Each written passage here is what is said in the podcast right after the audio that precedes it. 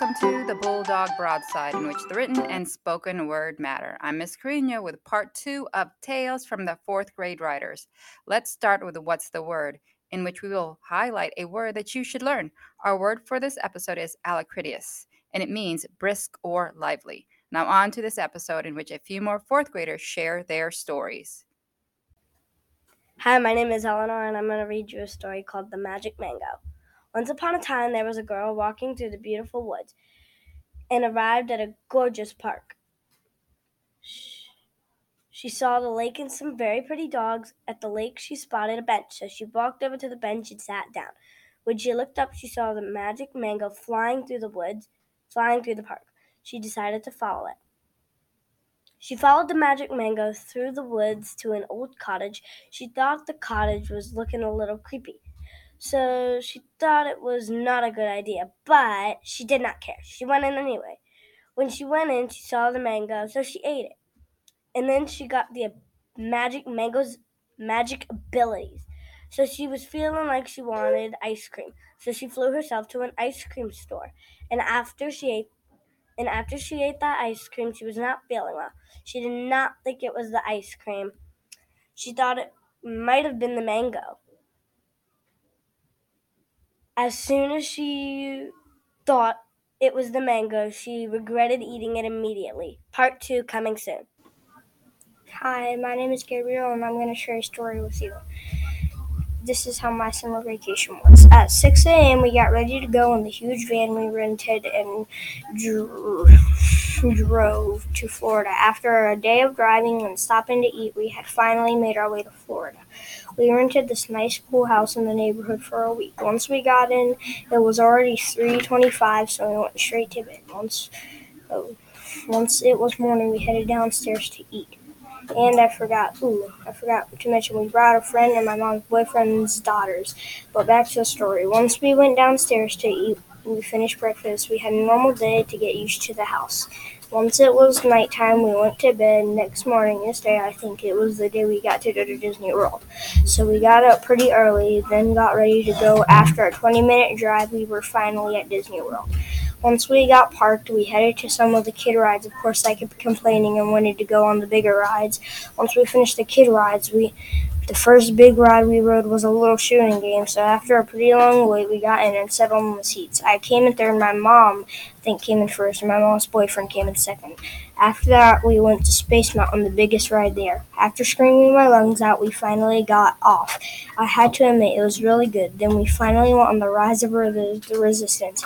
It was the best ride ever. If you want, if you want to ride it, it is at Disney World. It's at Hollywood Studios. I'm gonna change the font now. Ah, much better better. Clears throat. There we go. Now, all right, back to the story. So after we finished up at Disneyland, we went to bed. We ate dinner. So after we went to bed and went to sleep, oops, I forgot to mention we got to spend hundred dollars each. So I bought seventy dollars Stitch and a forty dollar lightsaber. My mom let me go ten dollars over. She is a great mom. So the next morning, I woke up with the crew and we went and went down for a quick breakfast. Then we drove to Legoland. We had a great time, bought some cool stuff. Then after that day, we went back to Virginia. That's how my summer went. Here's some. Hello, my name is Jack, and I'm going to be telling you guys a story that I wrote that actually happened in real life. I got back from my friend Caleb's house to go outside. I tried talking to Caleb, who was talking to his little brother Kason about going to people's houses. Caleb, Kason, and Cameron are related, and my little sister Evie and I always have sleepovers and hangouts and stuff like that. Cameron and Evie didn't want to hang out. We were sick of playing with Kason, and Caleb didn't want to talk. So I went inside to grab my watch and I strolled into the woods and went to check up on a base.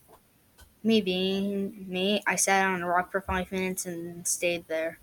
I really got to make a base there one day. Caleb wanted to track me in the woods so he can train, so he could prank me. I walked out of the woods and then Caleb went, Lord! I was like, oh my god!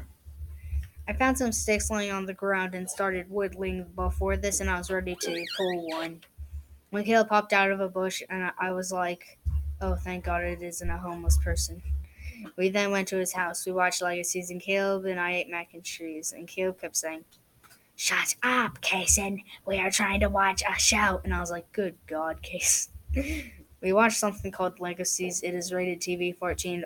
Bye. Thank you for your time. Hi, my name's Nathan. I'm going to share a story with you. One summer, me and my family went to Myrtle Beach.